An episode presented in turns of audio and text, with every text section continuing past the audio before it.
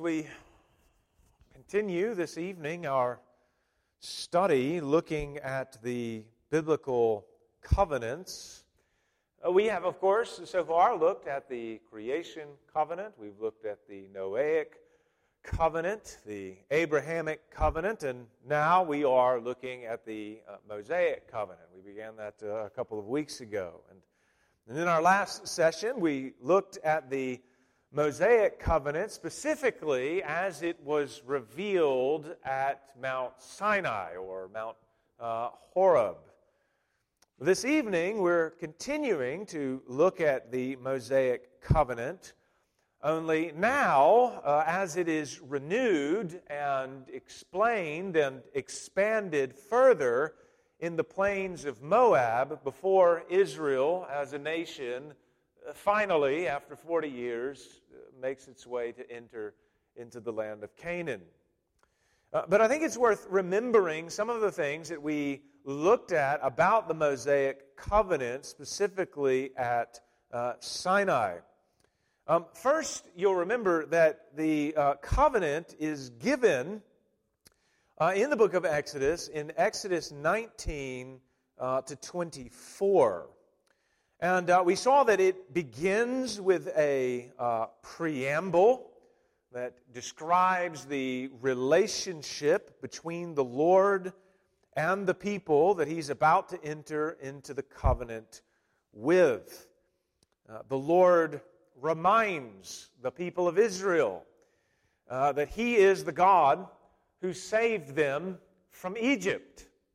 And now, he's going to enter into a covenant with them.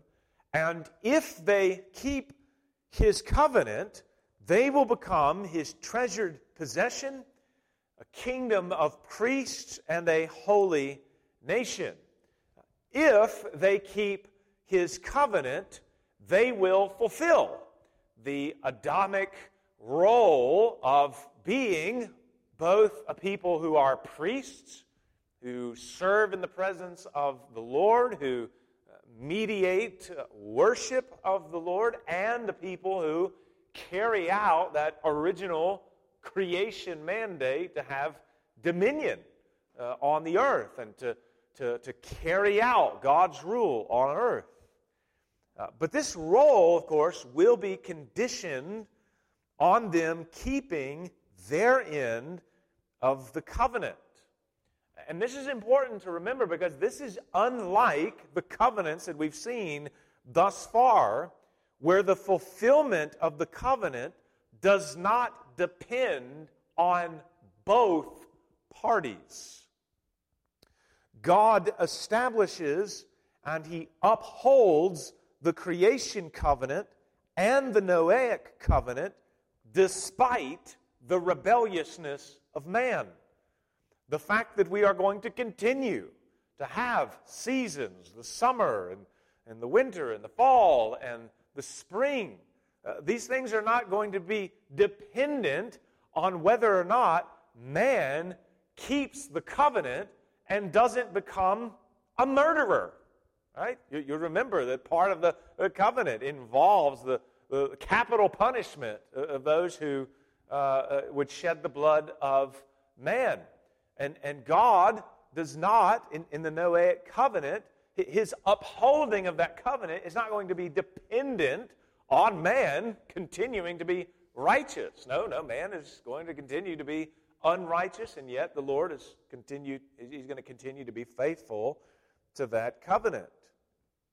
God will establish and uphold also the Abrahamic covenant and the promises given to Abraham regardless of Abraham's own failures or the failures of his children. Of course, we know, even in the life of Abraham, there are times in his life where, because of his own actions, there is what appears to be a threat to the covenant, right? a, a threat to this promise of, of an offspring. Abraham's sort of trying to, you know, take the fulfillment of this promise in his own hands and results in family disasters. And of course, he doesn't have uh, some of the best judgment as well when he goes to Egypt and he's telling his you know, wife to pretend to be his sister, which puts her in danger of having children through Pharaoh, which is a, a, danger to the covenant. But, but despite all of these failures, even in the life of Abraham and his children,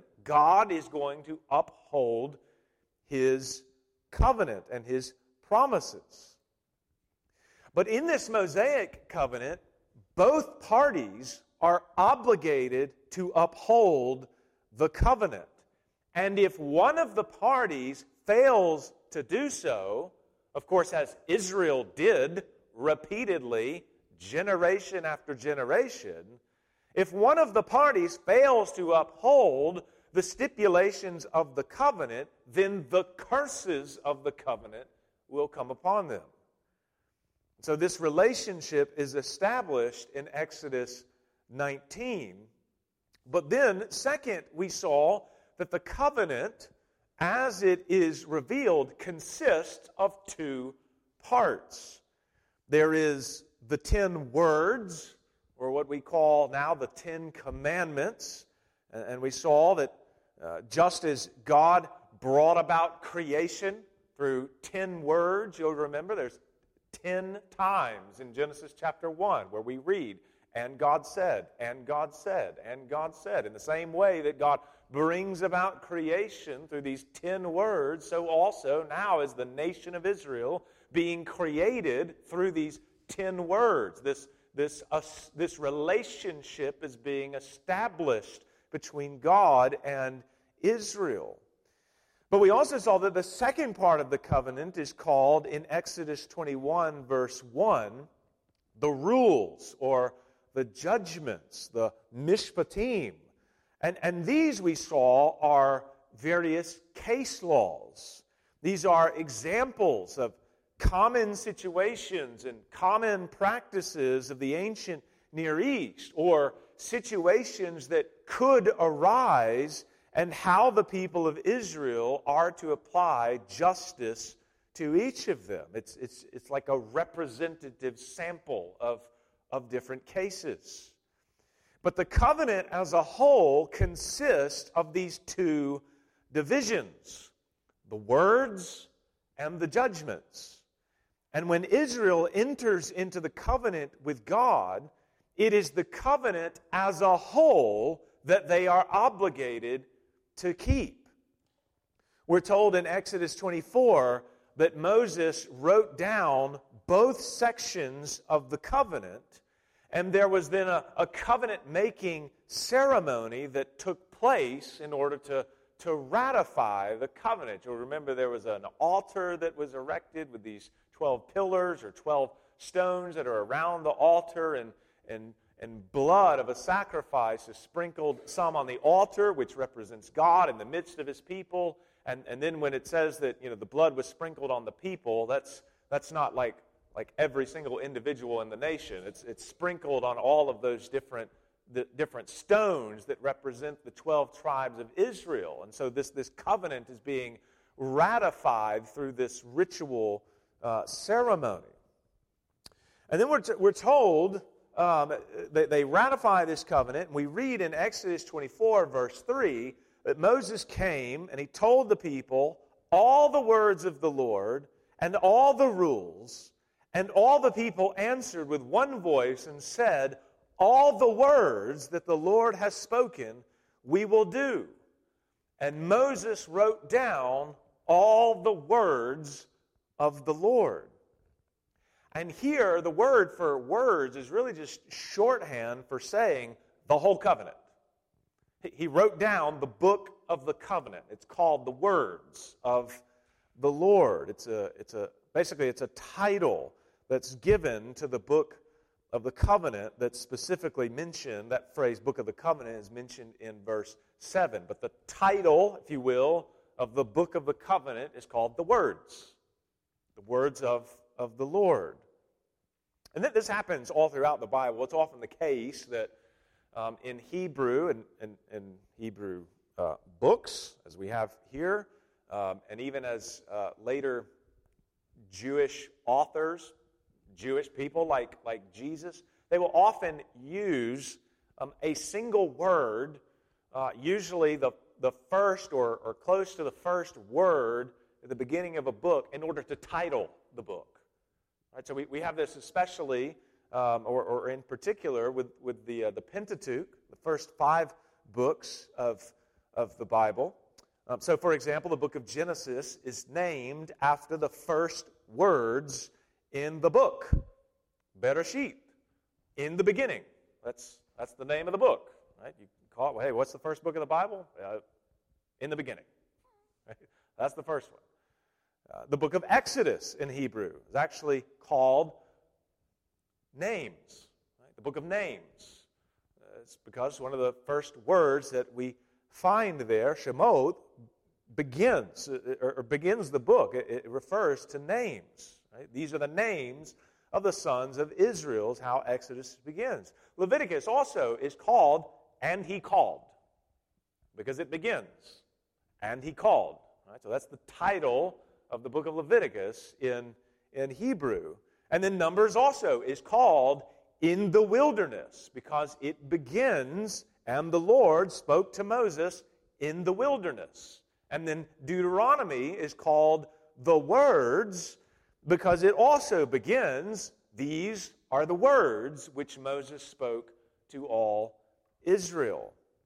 Right? The same is the case here in Exodus 19 to 24. The whole book of the covenant is likewise called the words because it consists of these two parts of the covenant the words and the judgment, and the words being first just makes the title of, of the covenant. Right?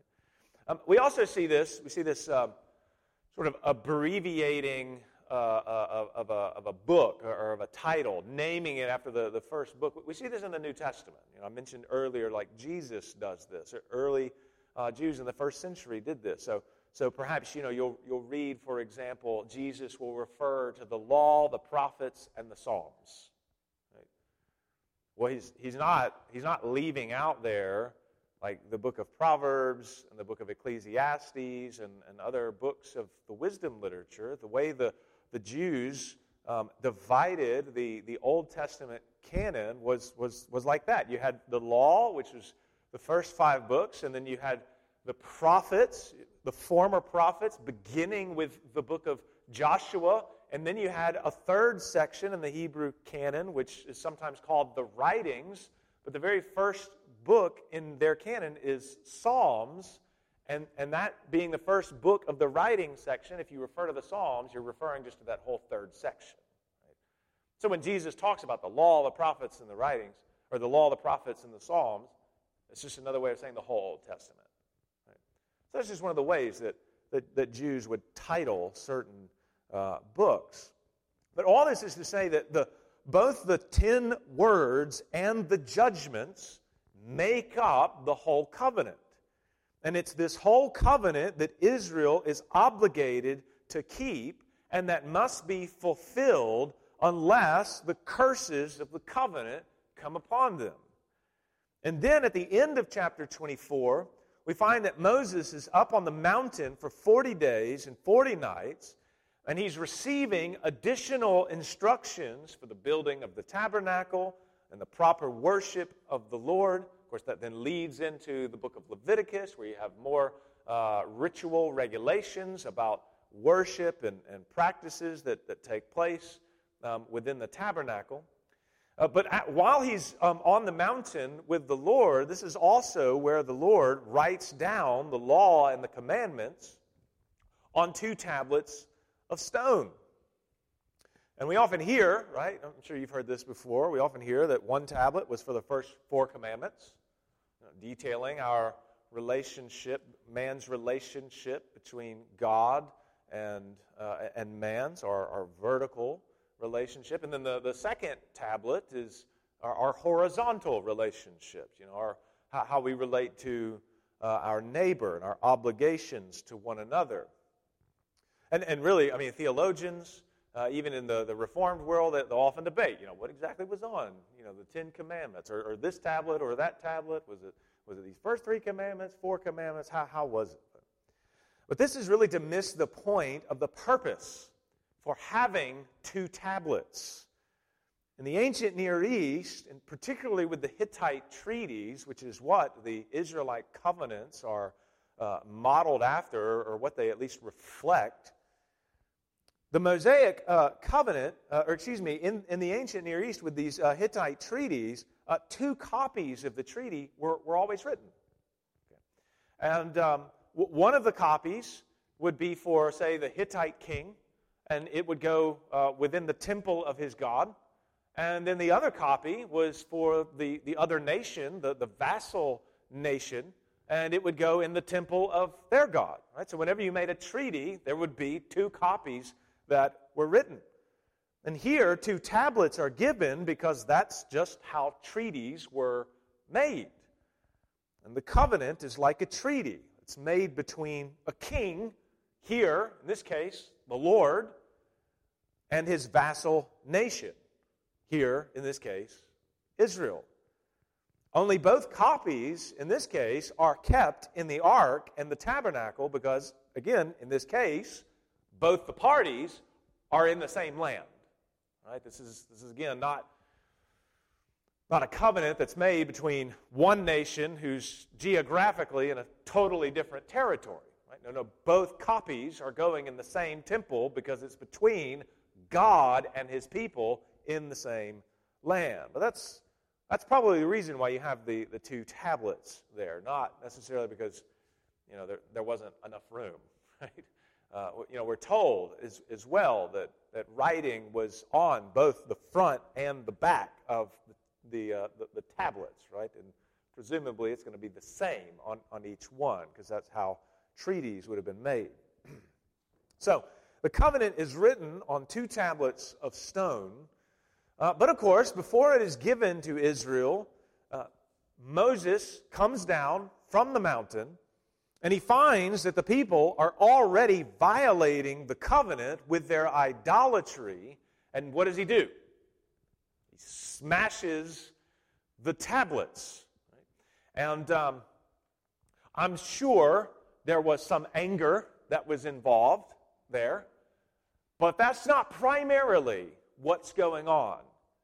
He's breaking the tablets of stone in order to symbolize the fact that the Israelites have just broken the covenant.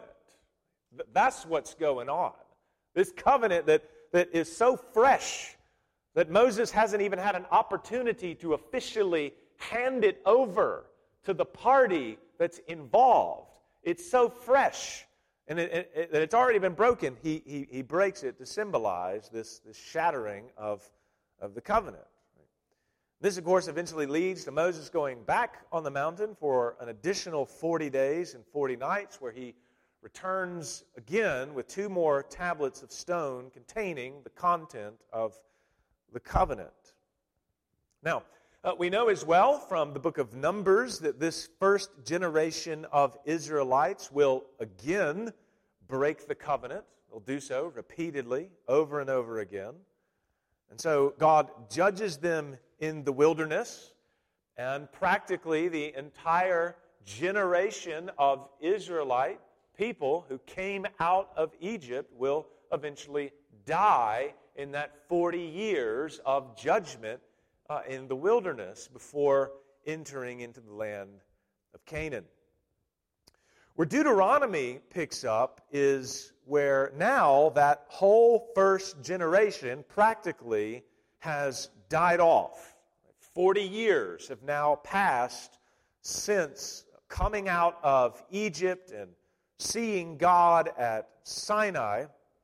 And now a new generation of Israelites is about to enter into the land of Canaan, just as God, and, and in accordance with God's promises that He had made you know, some 400 or so years earlier to Abraham, Isaac, and Jacob. He would give this land of Canaan to Abraham's offspring. They are at this moment currently in the plains of Moab on the eastern side of the Jordan River. But before they cross over, Moses leads them to make a covenant with God. And it's a covenant that basically reaffirms as well as renews the covenant that was made at Sinai, while also making some new additions. Uh, I think the best way to think about this covenant that's made in Moab or in the plains of, of Moab in relation to what happens at Sinai is that this covenant here in Deuteronomy is essentially a covenant that is made to keep the covenant at Sinai.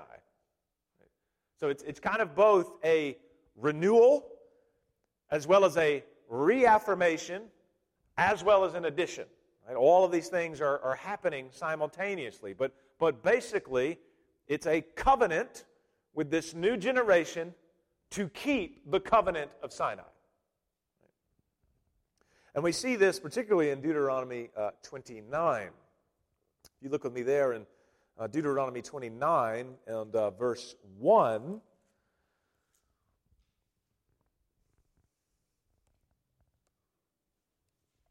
Deuteronomy 29, verse 1, we read, These are the words of the covenant that the Lord commanded Moses to make with the people of Israel in the land of Moab, besides, or, or another way that, that you could translate this and, and probably capture the, the meaning of the word a little bit better, but in addition to. So th- th- these are the words of the covenant made in the land of Moab, in addition to the covenant that he made with them at Horeb. Right? And so you see here that a covenant was made with Israel at Horeb or, or Sinai, and this covenant that we find in Deuteronomy is an additional covenant that is made in Moab. But the two, of course, overlap. They're saying a lot of the the same things. One is reaffirming uh, the other. The, the other.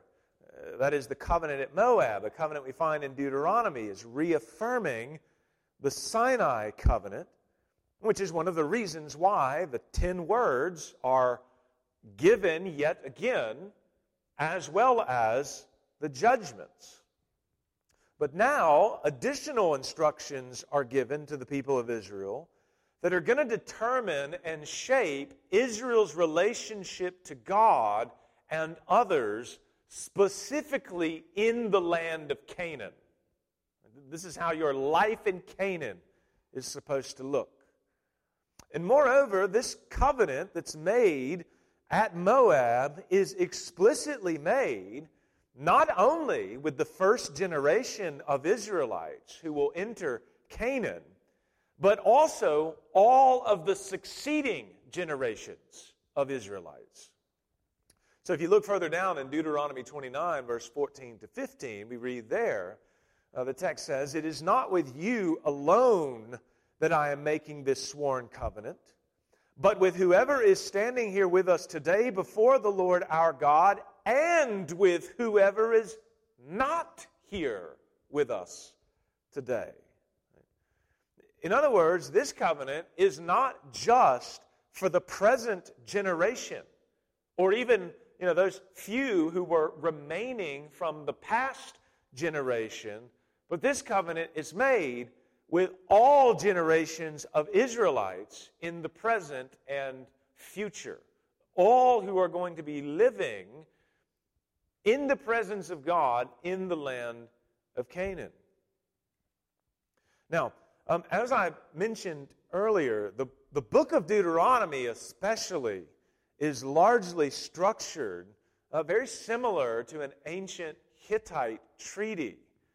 Uh, the content, of course, I mean, what you find contained within it is, is going to be very different. Of course, reflecting the monotheism of, of Israel and, and the fact that the content is, is really made up of three sermons given by Moses. You've got one from chapter 1, verse 1, going down to chapter 4, verse 43. You have a, a second sermon that begins chapter 4, verse 44, carries you through chapter 28, verse 68.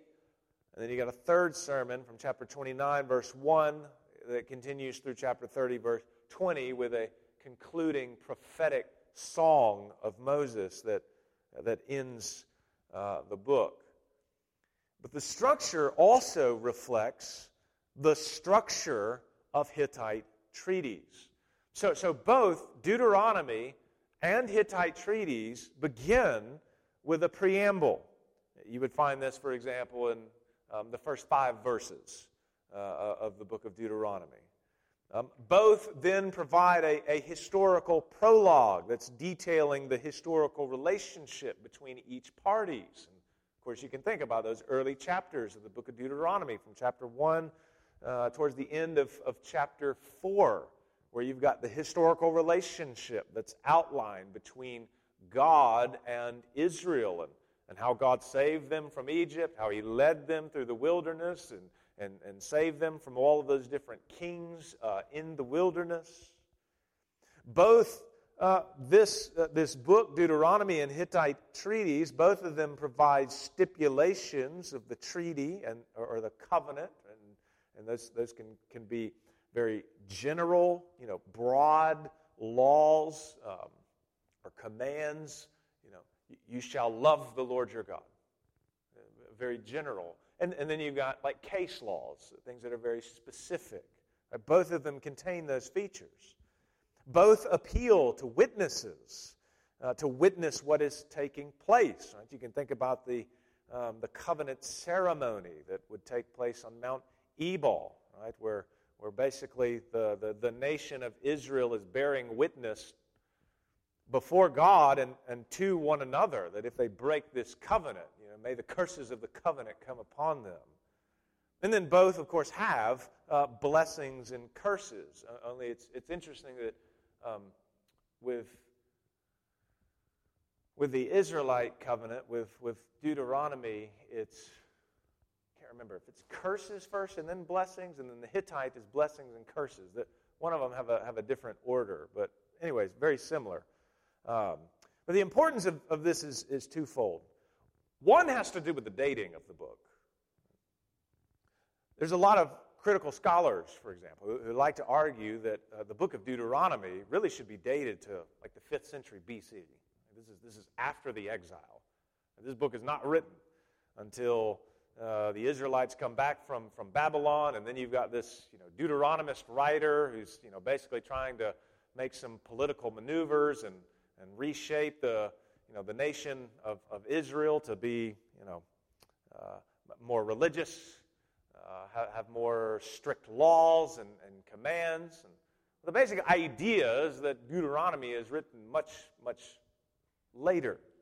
And there's a, there's a variety of reasons for, for these kinds of arguments. And a lot of it, typically, with critical scholarship, just has to do with they want to reject the history of Israel, and they want to reject all the miracles, and they definitely want to reject all the prophetic aspects of it. Because even in the book of Deuteronomy, of course, we already have prophecies of what's going to happen to the nation of Israel. They're going to break the covenant, they're going to be sent into exile, and then the Lord's going to bring them back. Right? Okay, well, if you're an unbeliever, you don't believe in prophecy, what do you do with that? Right? Well, you just move the dating, right? and then you make it sound sophisticated. Uh, but there are, uh, uh, uh, of course, a, a, lot of critical scholars who, who will argue that this has a, a, much later date. But the fact that the structure of the book matches that of 14th century Hittite treaties and no other treaties from later or former dates indicates that the book was written when it says it was written. In, in the days of Moses right, in that 14th century time. I mean, it's very interesting. I mean, you can look at the structure of other treaties, Assyrian treaties that are, you know, made during the time of, of the exile, leading up to it and returning, and, and they have distinct features, and they are nothing like Deuteronomy. But Deuteronomy is very similar to 14th century Hittite treaties. Right? Uh, that tells you it, it was written when it says it was written. But additionally, the fact that it reflects a treaty tells us that it's not primarily, and I want to stress that, it's not primarily about regulating behavior like law, though, of course, it does that. It is primarily about establishing and regulating the relationship that is going to exist between God and his people, a very specific people, the Israelite people. It's shaping their relationship just like a treaty would shape the relationship between the suzerain king, right, the king that's that's sort of the conquering king of the other nations and the vassal kings that he enters into a treaty with. And all throughout Deuteronomy, we see this idea reflected. So in Deuteronomy chapter 5, for example, if you want to turn with me there for a moment, Deuteronomy chapter 5. Before the Ten Commandments are given again, or the ten words, Moses said, beginning in verse 2, The Lord our God made a covenant with us in Horeb. Not with our fathers did the Lord make this covenant, referring to the patriarchs, Abraham, Isaac, Jacob. He didn't make this covenant with them, but with us, who are all of us here alive today. And then he goes on to repeat the Ten Commandments or the Ten Words, only this time giving a different explanation as to the meaning of the Sabbath. But the point here is that Moses is identifying the relationship that is being established, the parties that are involved. And, and, and he's, he's, he's, he's establishing or he's, he's giving shape through the ten words and the judgments what this relationship is going to be like. And he explicitly states that this relationship, this covenant, was not ever made with the patriarchs. Now, um, I know many in the Reformed world speak of the Ten Commandments as eternal law. And I love my Reformed heritage, but when I hear this, I just I can't get on board with it. I hear what they're saying, but I just can't square it.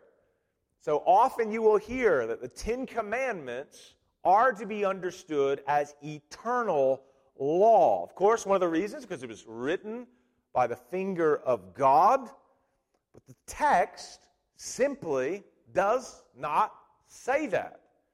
How it is structured does not indicate that. What is said about the function of the covenant and the function of the ten words and the judgments does not indicate that. Yes, we can say something like murder is always going to be sin wherever you are. Yes, adultery is always going to be sin wherever you are. You can point to commands, of course, that reflect what is right and wrong, and rightly say that they are right or wrong wherever you go. You can point to those Ten Commandments and say that very thing, but you can also do that with many of the other commands that are found throughout Deuteronomy that reflect morality and righteousness. The point, however, is that the ten words, as such, are given not as eternal law that is binding on all nations, but as instructions and stipulations that shape and define Israel's relationship to God. That's who this is given to. I, I think that's important because we want to say, at least I want to say, that all of these laws, all of these commands, all of these instructions, this Torah is all good. And we want to uphold it. But we want to uphold it in the way that the Bible reflects. Right? And so if the Bible does not speak about all of these commands as being eternally binding on all peoples and on all nations, which it does not. Because again, he explicitly says, This was not made with your fathers, which includes every command that you find there, every command among the Ten Commandments.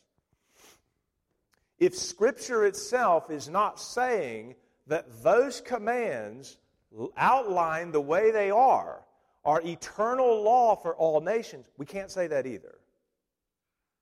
So then the question becomes how do we relate to them?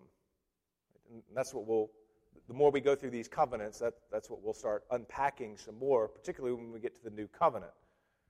I just want to say that there is that there is a relationship between parties that is being established here, and what's establishing that relationship are those 10 words and the judgments that follow.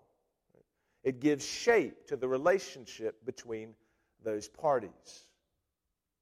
Now, another important text where we see this covenant establishing the relationship between Israel as a nation and God is back in Deuteronomy 29, and specifically in verses 10 to 13. And I, I just want to read uh, that text and, and, say a few things about it uh, briefly.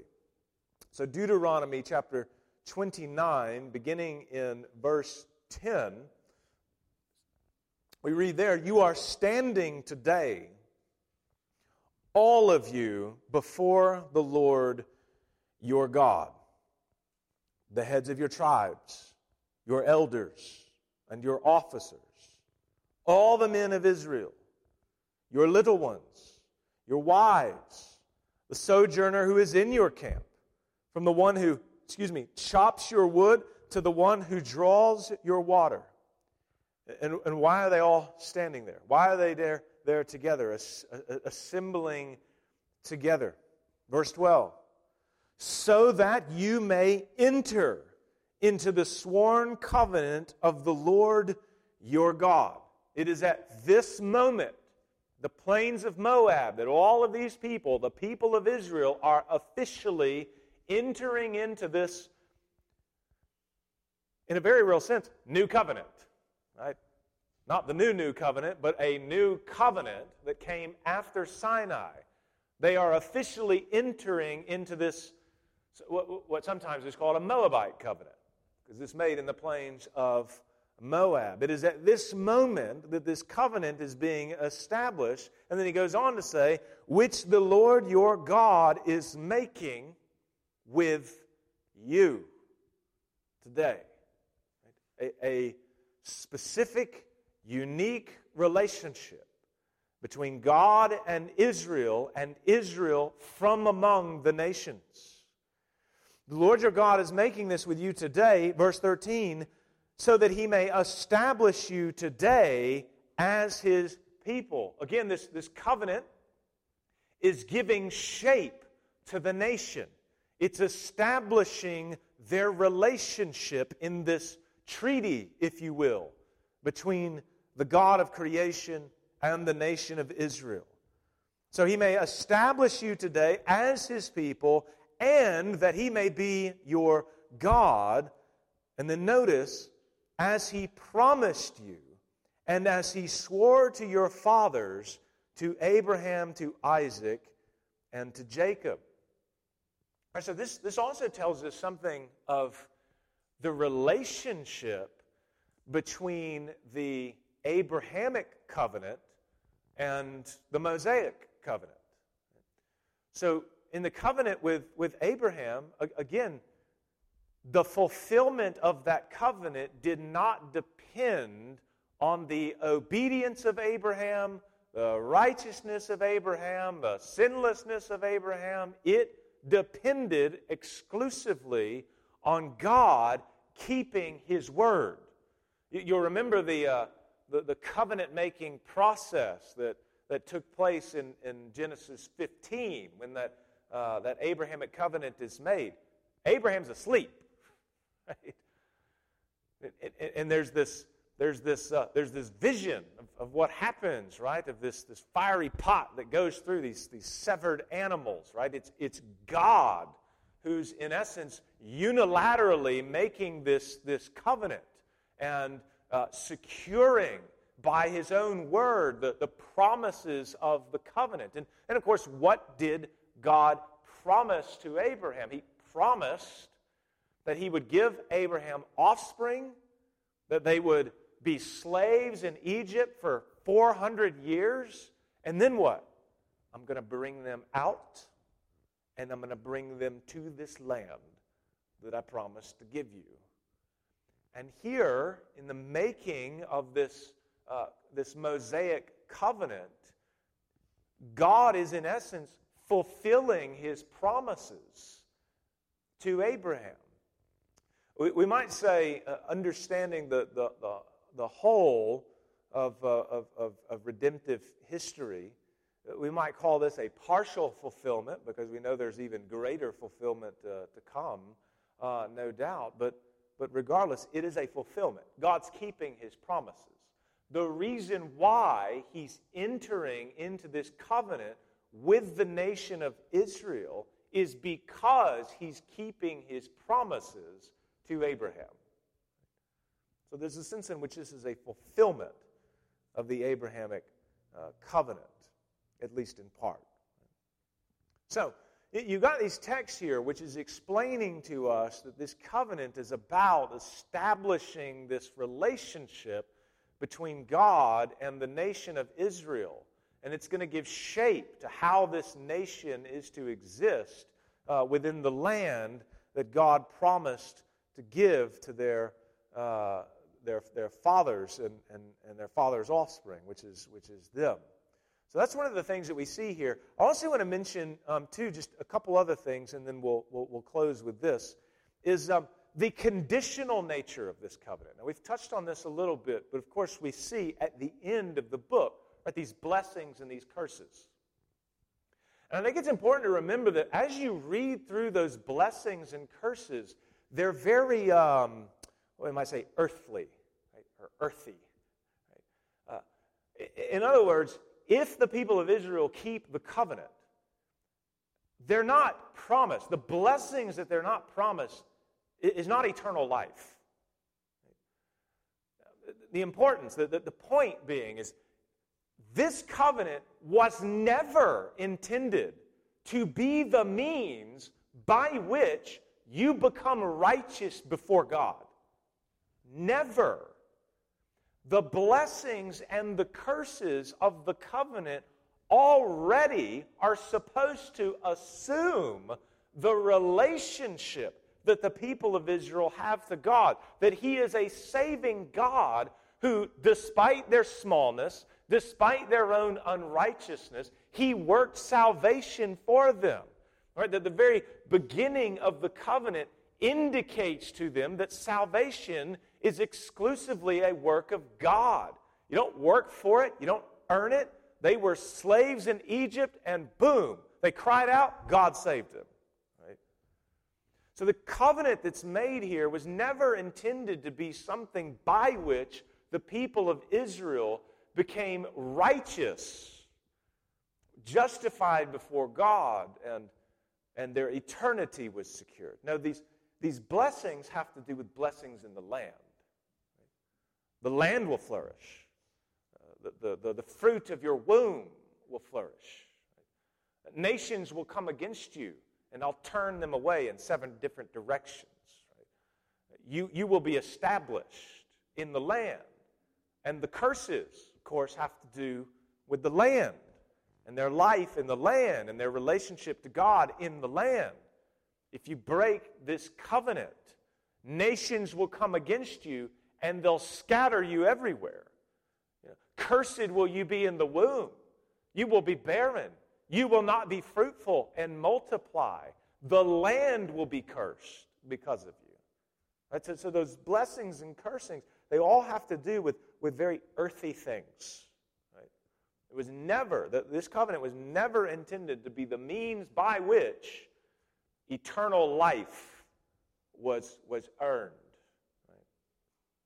So there's a, there's a conditional nature of the covenant. Do these things, and you'll be blessed in the land. Do not do them, you'll come under curses in the land. I also want to point out as well the, the assumed and stated weakness of this covenant, which, which also indicates something about its inherent temporary nature from the beginning. Right? But, but let me just say something about its inherent weakness. So if you look again at Deuteronomy chapter 29, notice what, what is said there beginning in verse um, 2. It says, And Moses summoned all Israel and said to them, You have seen all that the Lord did before your eyes in the land of Egypt to Pharaoh and to all his servants and to all his land. The great trials that your eyes saw, the signs and those great wonders. These are things that they saw with their own eyes. But then, verse 4 But to this day the Lord has not given you a heart to understand, or eyes to see, or ears to hear. I have led you 40 years in the wilderness. Your clothes have not worn out on you, and your sandals have not worn off your feet. You have not eaten bread, and you have not drunk wine or strong drink, that you may know that I am the Lord your God. And when you came to this place, Sihon, the king of Heshbon, and Og, the king of Bashan, came out against us to battle but we defeated them. We took their land, we gave it for an inheritance to the Reubenites, the Gadites, the half tribe, the Manassites. Therefore, keep the words of this covenant and do them, that you may prosper in all that you do. They are commanded to keep the law. They're commanded to, to receive this Torah, these instructions, and to obey it. But at the same time, there is an assumed and stated weakness. It's revealed to them that even though they've seen all of these miracles that God has done for them, the miraculous ways that He's provided for them in the wilderness, the ways that He's saved them from these more powerful kings, even though they've seen all of these things, they haven't really seen. They haven't really perceived. They don't have hearts to understand God's works. They have uncircumcised hearts, and God has not given them circumcised hearts. The, the point being, they're commanded to keep the law, they're not going to keep the law. And the law itself does not have power in and of itself to give them the hearts that they need. Right? There's a weakness to it, it's, it's external. Right? It's kind of like what Jeremiah 31 talks about, right? It's written on tablets of stone, but it's not on the tablets of the heart. There's, there's indications throughout the law that, that there's something inherently weak about it in terms of what it can do for the people of Israel. And of course, as the rest of Deuteronomy continues, that's, that's what we see. There's prophecy that's, that's given. They're going to break the law, they're going to come under the curses of the law. God's going to exile them from the land. That's what's in their future.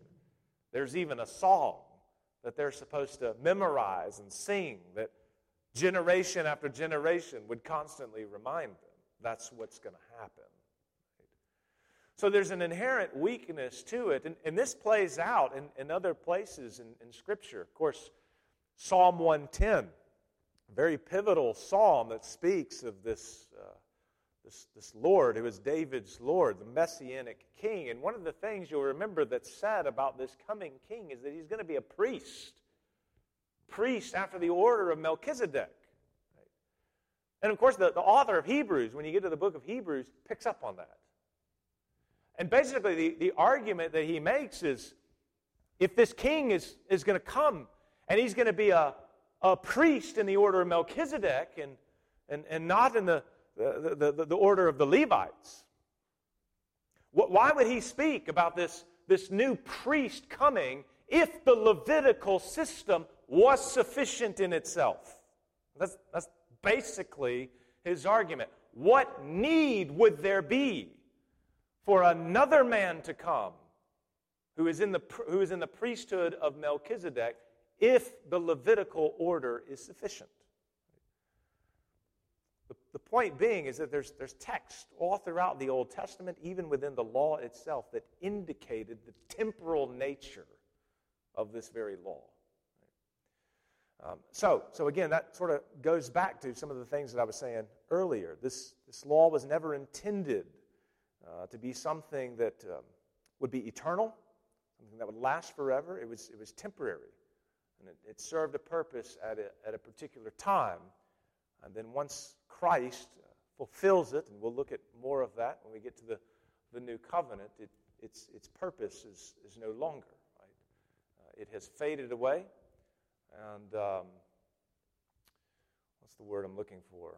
Uh, not abrogated, but um, obsolete.